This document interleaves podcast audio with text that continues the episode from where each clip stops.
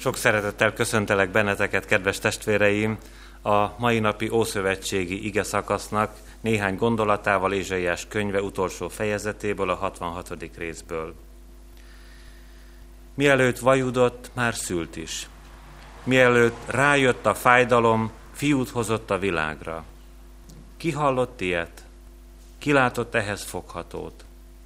Vajon egy országért csak egy napig kell vajudni? Születhetik-e nép csak úgy egyszerre? Hiszen alig vajudott Sion, már is megszülte fiait. Csak megindítsam, és nevezessem le a szülést? Kérdezi az Úr. Vagy én, aki a szülést vezetem, megakadályozzam? Kérdezi Istened. Örüljetek Jeruzsálemmel, vígadjatok vele minnyájan, akik szeretitek. Szívből örüljetek vele mind, akik gyászoltátok. Isten tiszteletünk kezdetén fennálló énekként énekeljük a 65. Zsoltárunk első versét. 65. Zsoltárunk első verse így kezdődik, a Sionnak hegyén, Úristen, tiéd a dicséret. Helyünket elfoglalva magasztaljuk tovább az Úr nevét. Énekeljük a 395. dicséretünk első és második verseit. 395. dicséret, első verse így kezdődik, Isten szívén megpihenve, forjon szívünk egybe hát. Kegyelem nékünk és békesség Istentől, ami atyánktól, és az Úr Jézus Krisztustól. Amen. Istenünk szent igéjét hallgassuk, szeretett testvéreim, úgy, amint írva van, Máté evangéliuma 13. részének 24. és következő verseiben a 30. versig, majd pedig a 36. verstől a 43. versig a következőképpen. Más példázatot is mondott nekik. Hasonló a mennyek országa ahhoz az emberhez, aki jó magot vetett szántóföldjébe. De amíg az emberek aludtak, eljött az ellensége. Konkolyt vetett a búza közé, és elment. Amikor a zöldvetés szárba szökött, és már magot hozott, megmutatkozott a konkoly is. A szolgák ekkor odamentek a gazdához, és azt kérdezték tőle, Uram, ugye jó magot vetettél a földedbe? Honnan van akkor benne a konkoly? Ellenség tette ezt. Felelte nekik. A szolgák erre megkérdezték. Akarod-e, hogy kimenjünk és összeszedjük a konkolyt? Ő azonban így válaszolt. Nem, mert amíg a konkolyt szednétek, kiszaggatnátok vele együtt a búzát is. Hadd nőjön együtt mind a kettő az aratásig, és az aratás idején megmondom az aratóknak, szedjétek össze először a konkolyt, kössétek kévébe, és égessétek el, a búzát pedig takarítsátok be csűrömbe. Ekkor elbocsátotta a sokasságot, és bement a házba, tanítványai pedig ezzel a kéréssel fordultak hozzá. Magyaráz meg nekünk a szántóföld konkolyáról szóló példázatot. Ő pedig így válaszolt nekik. Az, aki a jó magot veti, az emberfia. A szántóföld, a világ. A jó mag, a mennyek országának fiai, a konkoly, a gonosz fiai, az ellenség, aki elvetette a konkolyt, az ördög, az aratás, a világ vége, az aratók pedig az angyalok. Ahogyan tehát a konkolyt összegyűjtik és megégetik, úgy lesz a világ végén. Az emberfia elküldi angyalait, és összegyűjtenek országából minden botránkozást okozót és gonosztevőt, és a tüzes kemencébe dobják őket. Ott lesz majd sírás és fogcsikorgatás. Akkor majd az igazak fénylenek atyuk országában, mint a nap. Akinek van füle, hallja. A kegyelemnek Istene tegye megáldottá szent igéjének meghallgatását, szívünk befogadását és megtartását. Hajtsuk meg fejünket az Úr előtt, imádkozzunk. Drága édesatyánk, örökkévaló Szent Istenünk, dicsőítünk és magasztalunk téged, hogy különösen odafigyeltél a mi személyes életünkre, amikor megformáltál, életet adtál, kijelölted a mi pályánkat, azon esztendőkig, amelyek majd fölöttünk is letelnek, és hazaszólítasz a te világodba, a te országodba. Köszönjük, hogy ez az időszak, amíg földi vándorlásunk ideje kitelik, a kegyelemnek a korszaka. Amikor te újból és ismételten zörgetsz a mi szívünk ajtaján, elébünk tárod a te drága ígédet, benne hívó szavadat, nem titkoltad el, hogy a földi ország mellett van mennyei ország, hogy a lakott föld elmúlik, és az ég is elmúlik, de a te beszédeid nem múlnak el, a te trónusod nem rendül meg, a te személyed mindenható és örökkévaló, és biztosak lehetünk szeretetedben. Különösen is megértettük, amikor szeretetednek magasságát, mélységét, szélességét és hosszúságát megmutattad a kereszten, hiszen nekünk adtad, értünk küldted el, drága szeretett fiadat, az Úr Jézus Krisztust. Köszönjük, hogy benne váltságot, üdvösséget, mennyei életet készítettél. Áldj meg mindannyiunkat élő hittel, hogy megszülessen, ami szívünkben az állásfoglalás mellette, hogy most már nem magunkban járjuk az útat, hanem vele, aki királyok királya és uraknak ura, akinek adatott minden hatalom menjen és földön. Köszönjük, hogy úgy is tekinthetünk rejá, mint a szeretet királyára, aki bennünket kiváltképpen szeret. És amikor arra gondolunk, megnehezedik a szívünk, hogy a mi szeretetünk felé is, egymás felé is, a mennyei világ felé éppen úgy, mint a földön élők felé olyan hiányos. Segíts a teljességre. Segíts, hogy amikor szeretetet merítünk, a tieidből merítsünk. Amikor vágyunk közeledni testvéreink felé, akkor ne a magunk indulatával, hanem a te szereteteddel közelítsünk. Légy itt velünk hát, és szólj a te igéden keresztül mindannyiunkhoz. Hallgass meg könyörgésünkben, szent lelkedért. Amen. Ige hallgatásra készülve a 162. énekünk 7. versét énekeljük, prédikáltas szent ígédet, felséges Isten. Az az ige, amelynek alapján bizonyságot szeretnék tenni előttetek, írva van Máté evangéliuma 13. részének a 27. versében eképpen. A szolgák ekkor oda mentek a gazdához, és azt kérdezték tőle, Uram, ugye jó magot vetettél a földedbe?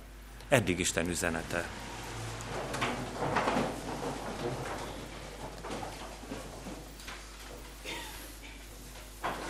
Szeretett gyülekezet, kedves testvéreim! Itt vagyunk az aratásnak a kellős közepén, és most már érkeznek az első hírek, hogy Magyarországon az idén nem lesz rekordtermés, viszont a búza, amelyet learadhatunk, nagyon jó minőségű.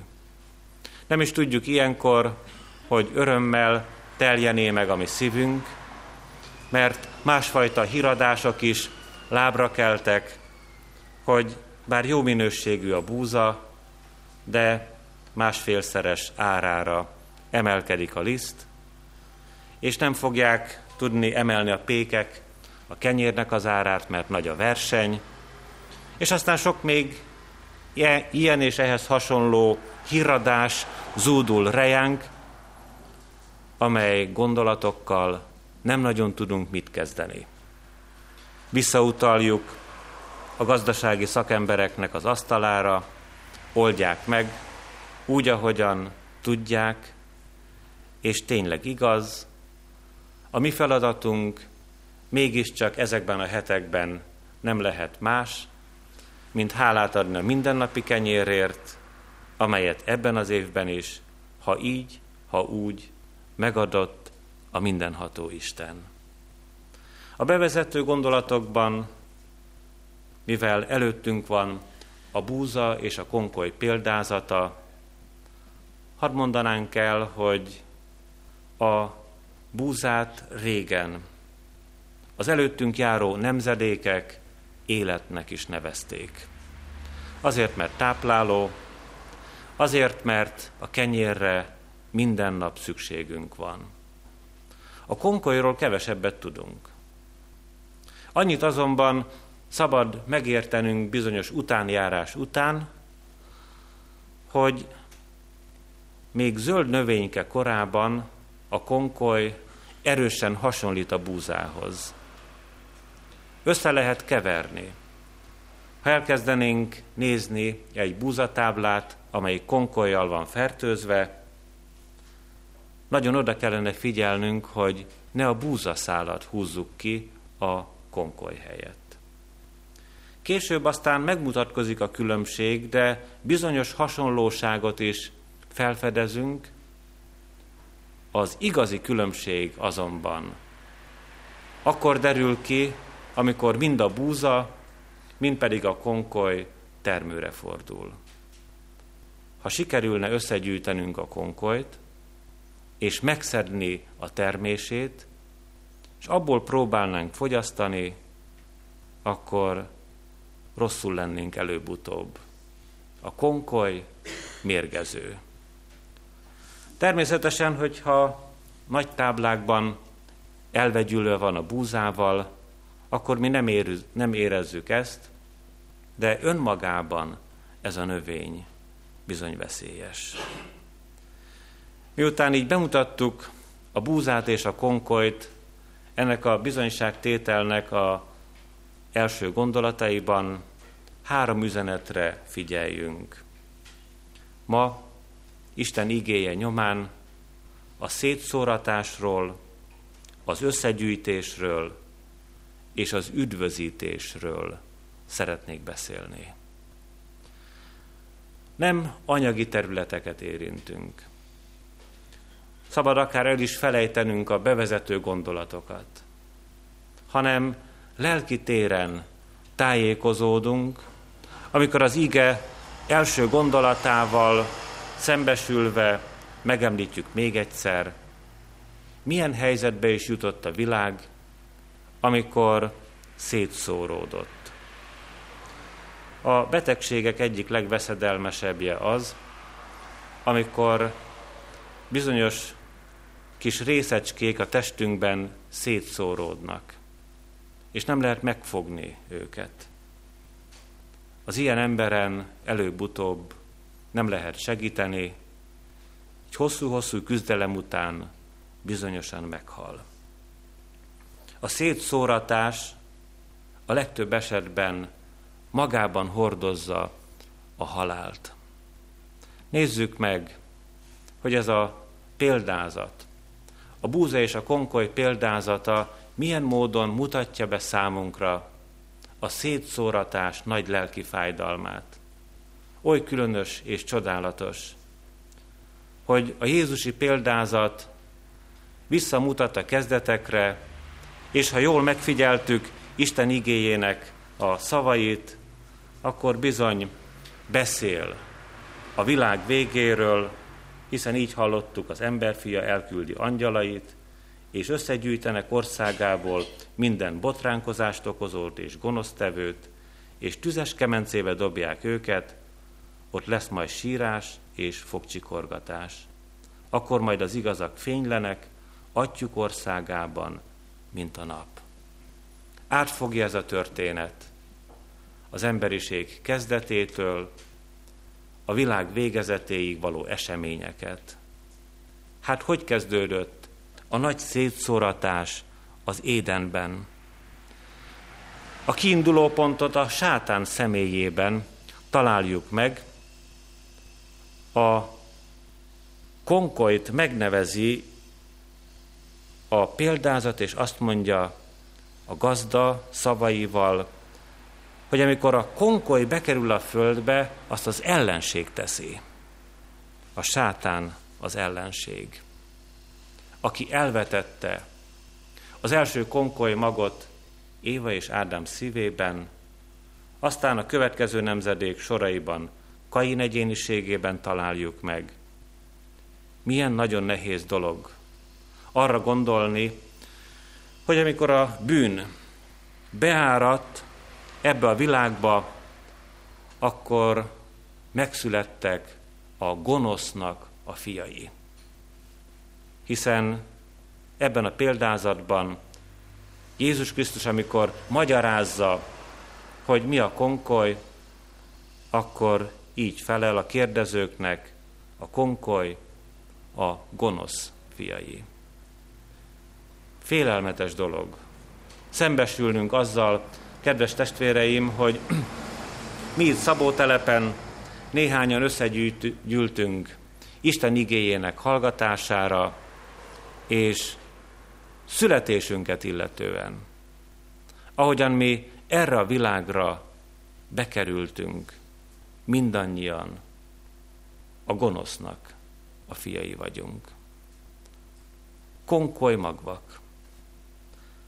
Időről időre nekem megadatik, hogy nagy örömmel nézhessek meg kisbabáknak arcát, amikor keresztelem őket, meg aztán az előző hetekben találkozunk, beszélgetünk, sokszor elhozzák a parókiára is a kisbabákat az édesanyák, és olyan egy véleményen vagyunk, hogy az ártatlan kisgyerek. Holott nem ártatlan, konkoly fiú és konkoly leány. Nagyon hihetetlen, pedig gyönyörű. Nagyon szép az arca, ragyog a szeme, és lehet, hogy kedvesen mosolyog rejánk a konkoly gyermek. De nem csak ők, hanem mi is adottan, megszületetten erre a világra. Pontosan ezek vagyunk. Teljesen biztos ez. Ádám és Éva utódaiként.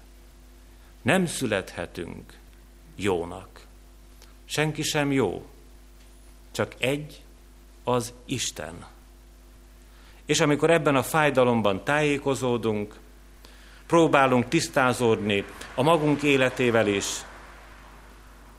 akkor beragyog a Szentlélek vigasztalása, hogy bár ilyen nagyon reménytelen helyzetben születtünk mi erre a világra, mégis Isten teremtményeiként.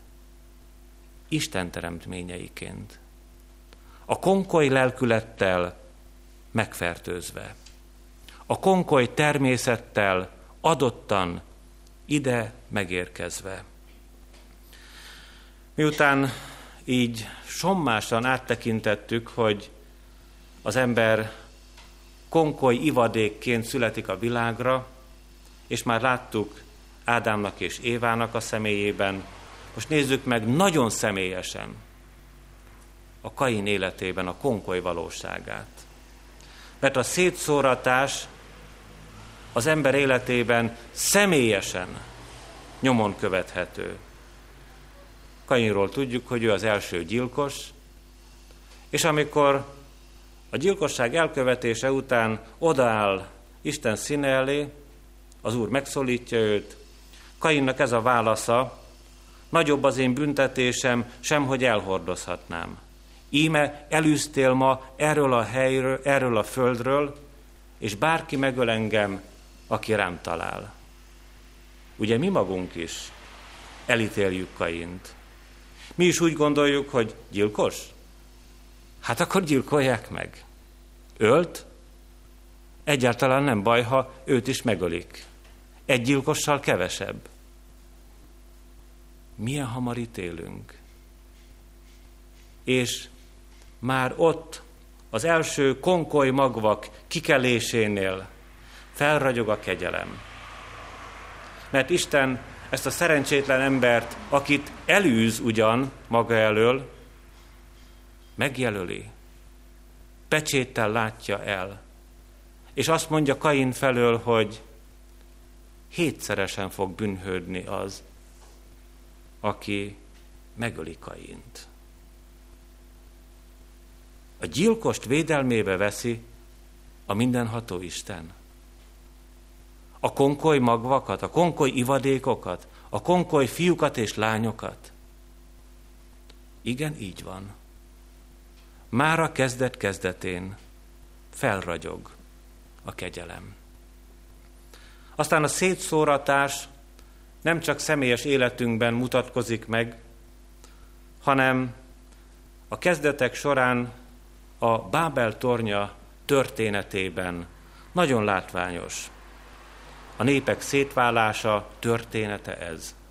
A mögöttünk levő bibliórán részletesen is foglalkoztunk a Bábel tornya történetével, most csak ebből a szempontból említjük meg.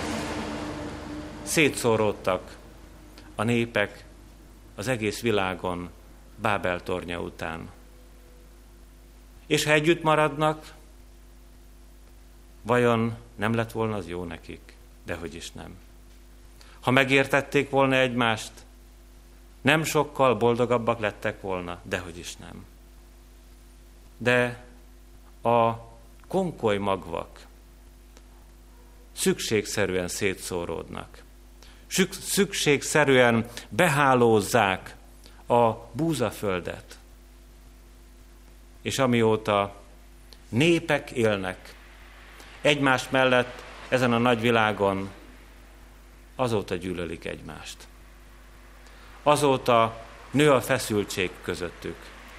Mondjam meg ti nektek részleteiben. Egy pillanatig se gondoljuk azt magunkról, hogy a szlovákok szeretnek bennünket. Egy cseppet se ringassuk magunkat abban a hiedelemben, hogy a románok szeretnek bennünket. A szerbek egy időben úgy gondolták, hogy ahol szerb nyelven megszólalnak Magyarországon, ott van Szerbiának a határa, azaz Szentendrénél. És hogyha a történelemben gondolkozunk, most kedvesen sógoroknak nevezzük az osztrákokat, nem szeretnek ők bennünket. Addig jók vagyunk, amíg szebb asztalt terítünk nekik amíg a kezük, kezünk munkájából ők jól megélnek. És ezeket a gondolatokat erről a szószékről nem úszításként szeretném elmondani, az Úr ettől őrizzen meg engem, hanem a dolgok nyers valóságaként. Tájékozódhatnánk Afrikában, gondolkozhatnánk Amerika északi vagy déli féltekéjén, vagy Ausztráliában, vagy bárhol is, a népek gyűlölik és utálják egymást. És harcban állnak, és a nagyhatalmak a kisországokat használják fel arra, hogy ők még gazdagabbak legyenek, és a kicsinyeket még jobban elnyomják. A szétszóratás borzalmával találkozunk a népek történetében. És azután, kedves testvéreim, a saját személyes életünkben is megfigyelhető a szétszóratás. Ha egy kicsit humorosabban közelíteném meg a kérdést, akkor most azt mondanám ti nektek, hogy a tegnapi kirándulás után valószínűleg kénytelenek vagytok most hallgatni egy szétszóródott ige hirdetést. Mert bár pihentünk egész nap, mégis nekem a szombat az egy olyan szent napnak tűnik, amikor úgy elvonulok, és nekem olyan jó a Biblia mellett üldögélni, gondolkozni, Isten lelkétől erőt kérni a szolgálatra. Hát most ez nem adatott meg, és lehet, hogy szétszóródott vagyok. A Torockó utcában még inkább így történt ez, mert elfelejtettem felvinni az órámat a szószékre, és tíz óra előtt öt perccel, másfél óra hossza után jöttünk ki a templomból. Hát most itt van az óra, úgyhogy vigyázok. Minden esetre át kell gondolnunk azt, kedves testvéreim, hogy az emberekkel, amikor találkozunk, egyik és másikáról megvan a véleményünk általában, és azt mondjuk, hogy ez egy ilyen, ez egy ilyen szétszóródott ember. Össze-vissza kapkod, mindenbe ide-oda belecsip, és akkor mindenről van véleménye, de semmi mesdje nincs, amin ő járna, máskor meg akár magunkról beismerjük, akár egymáson is látjuk, hogy elfáradunk, nem tudunk odafigyelni egészen pontosan arra a feladatra, amivel meg vagyunk bízva, szétszóródott helyzetbe kerülünk. A legnagyobb fájdalom ebben a dologban az, amikor a hitbeli szétszóródottsággal találkozunk. Ezt én úgy értem, szomorúan, amikor hozzám bebejön valaki a gyülekezetből, leginkább temetési szolgálatot bejelenteni, és visszatérő gondolat az emberek részéről az, hogy ezzel kedveskednek. Tetszik tudni, valamiben mindenkinek kell hinni. Szaladgál a hátamon a hideg. Mert az ilyen ember hol Buthában hisz, hol Mohamedben, azt szeretnék követni. Esetlegesen más idegen vallásoknak a kiemelkedő egyéniségeiben, és én hirdetem ti nektek. Aki nem tudja, hogy kiben hisz, nagy bajban van. Pálapostól azt mondja, tudom, kiben hittem. És ő meg tudja mondani, hogy abban a megfeszített és feltámadott Jézus Krisztusban hiszek, aki az én Uram, aki engem a Damaszkuszi úton megszólított, aki megváltoztatta a szívemet és az életemet, én ő hozzá tartozok. És nékem még az életem sem drága. Csak az, hogy Jézus Krisztust megnyerjem. Nékem az élet Krisztus, és a meghalás nyereség. Pálapostól ennyire biztosan tudja. De vajon mi, akik eljöttünk ide, mindannyian pontosan, biztosan ugyanígy tudjuk ezt? Vagy hát valamiben, valakiben, valamilyen módon, persze, hogy hiszünk, mert ezelőtt azt mondták, hogy nem szabad hinni semmiben.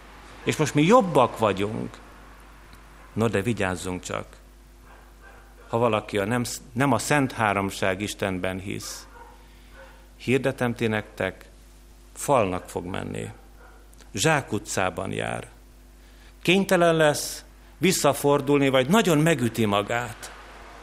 Ezért Isten igéje szól, és Jézus Krisztus hív, hogy ne legyünk szétszóródott gyermekei az Úrnak.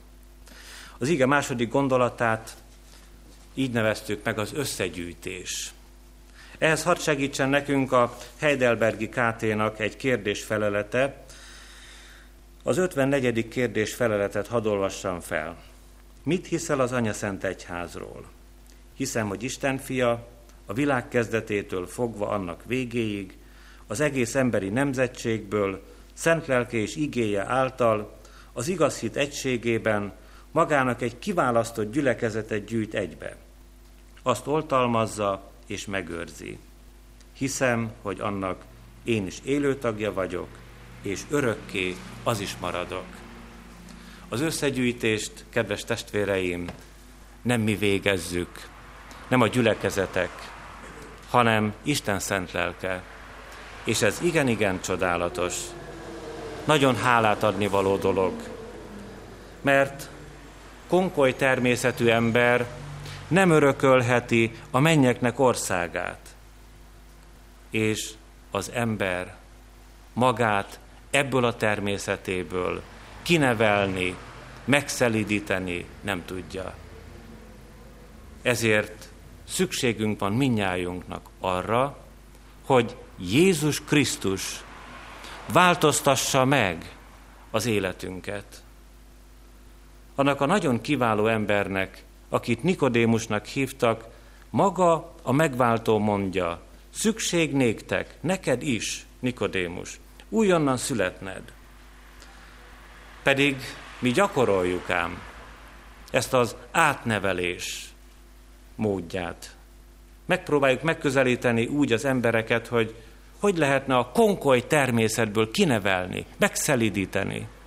És itt most ne tévesszen meg bennünket az az ige, amikor Jézus Krisztus azt mondja, tanuljátok meg tőlem, hogy én szelid vagyok és alázatos szívű, és nyugalmat találtok a ti lelketeknek, mert igen, ez az ige most nem illik ide. A szelidítést mi gyakoroljuk. És ebben a legtragikusabb helyzetben az édesapák, meg az édesanyák vannak. Amikor szelidítik, amikor nevelik a gyermekeiket. Hogy egészen sarkosan fogalmaznék, találkoztam olyan édesanyával, aki problémás gyermekét nevelgette, és azt mondta, hogy tetszik tudni? Majd én kiverem belőle. Mármint az ilyen-olyan szokásait. Nem akartam mondani, hogy nem fog sikerülni. Vita lesz, gyűlölet lesz, harag lesz. És gyakoroljuk ezt mi sokféle emberi kapcsolatban, hogy majd megneveljük. Hallottam már olyat is, aki ifjúként menyasszony vőlegényként úgy készült a házasság, hogy látta a jövendőbeli házastársában azokat az ilyen-olyan megnyilvánulásokat, és azt mondja, ah, majd én kinevelem belőle. Hát nem fog sikerülni. Nem megy. Kudarc. Eleve kudarc. Imádkozni lehet vele és érte. De hogy mi egymást meg tudnánk szelidíteni a konkoly természetünkből, nem megy mert aki meg tud változtatni bennünket, ő Jézus Krisztus. Így hát oda kell figyelnünk az összegyűjtés gondolata dolgában egy nagy különbségre. Az ember szelidít, az Úr Jézus Krisztus pedig nemessé tesz. És itt már a növények világában tájékozódunk, hogyha hasonlatot szeretnénk használni, maga Pálapostól is él ezzel, azt mondja a római levélben, mi rólunk a népekről, hogy ti olyanok vagytok, mint a vadolajfa ágak.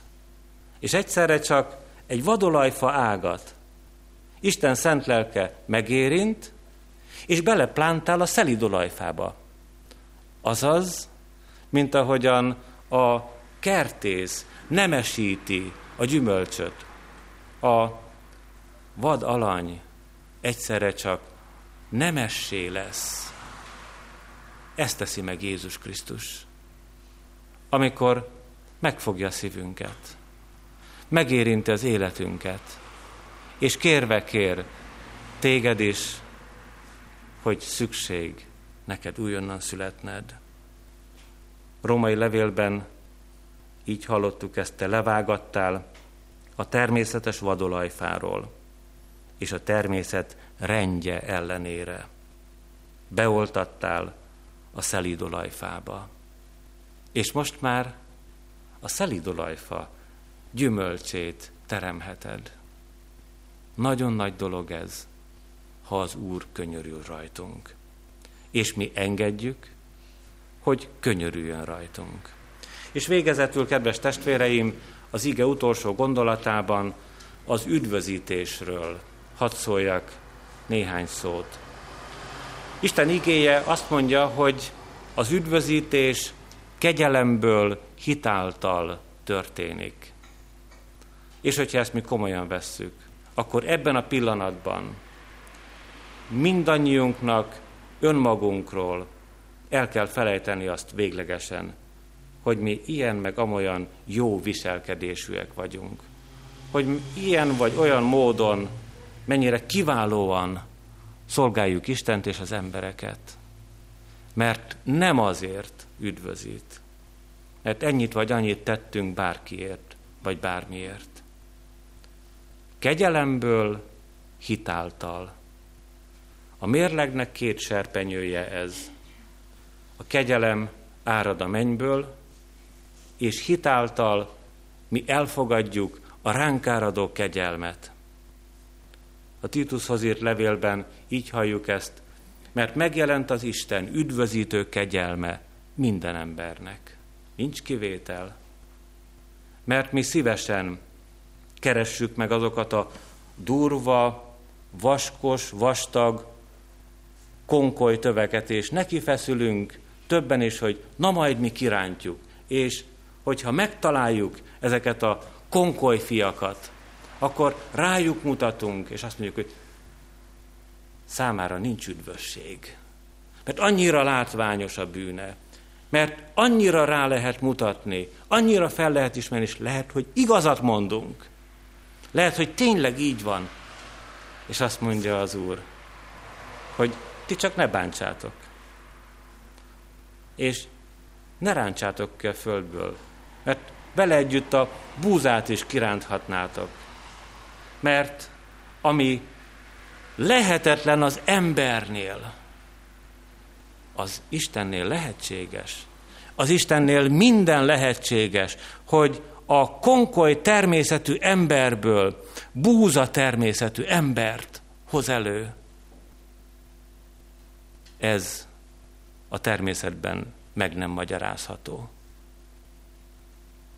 Ez az üdvözítés. Ez az Úr csodája. És ez az ő hatalma. És aztán, így halljuk ugyanebben az igében, arra nevel minket, hogy megtagadva a hitetlenséget, józanul, igazságosan és kegyesen éljünk a világban. Mire biztat? Hogy végre, ha mi felismertük azt, hogy Jézus Krisztus üdvözít, kegyelemből, hitáltal, akkor tagadjuk meg a hitetlenséget. A hitetlenséggel nem lehet úgy bánni, hogy egy kis területet azért hagyunk meg belőle magunknak, majd erről a legutolsó gondolatban fogok szólni, hogy milyen módon dől el a szívünkben, hogy mi hitetlenek vagyunk-e, vagy hívők, hanem hogyha mi hinni akarunk, akkor a hitetlenséget tagadjuk meg. Mert ugye találkoztunk ezzel a gondolattal hosszú-hosszú évtizedeken keresztül, akik tagadók voltak. Ők az Istent tagadták. A hívőknek pedig a hitetlenséget kell megtagadni. Meg kell tagadni. Másképpen nem megy. És most eldől mindannyiunkról, hogy hogyan is állunk ezzel a dologgal. Ha te Szeretett testvérem, hiszed azt, hogy földi pályád véget ér. És van tovább. És te feltámadsz és odaállsz az élő Isten színe elé. És te teljesen bizonyos vagy abban, hogy feltámadásod után, Jézus Krisztus visszajövetelekor, testben feltámadsz te is. Hogy most földi tested van, akkor pedig mennyei tested lesz. Ha te ezt hiszed, akkor megtagadtad a hitetlenséget. Ha nem hiszed, baj van, nagy baj van. Akkor, akkor az íge szerint konkoly fiú és konkoly leány. Vagy, vagy vagyok én, hogyha én nem hiszem azt, hogy Jézus Krisztus ahogyan feltámadta a halálból, ugyanúgy én is feltámadok, és van mennyei élet, és van örökítélet. Ez az Isten igéje. Amen. Válaszoljunk Isten igéje üzenetére, énekeljük a 398. énekünk első versét. Úr lesz a Jézus mindenütt. Imádkozzunk!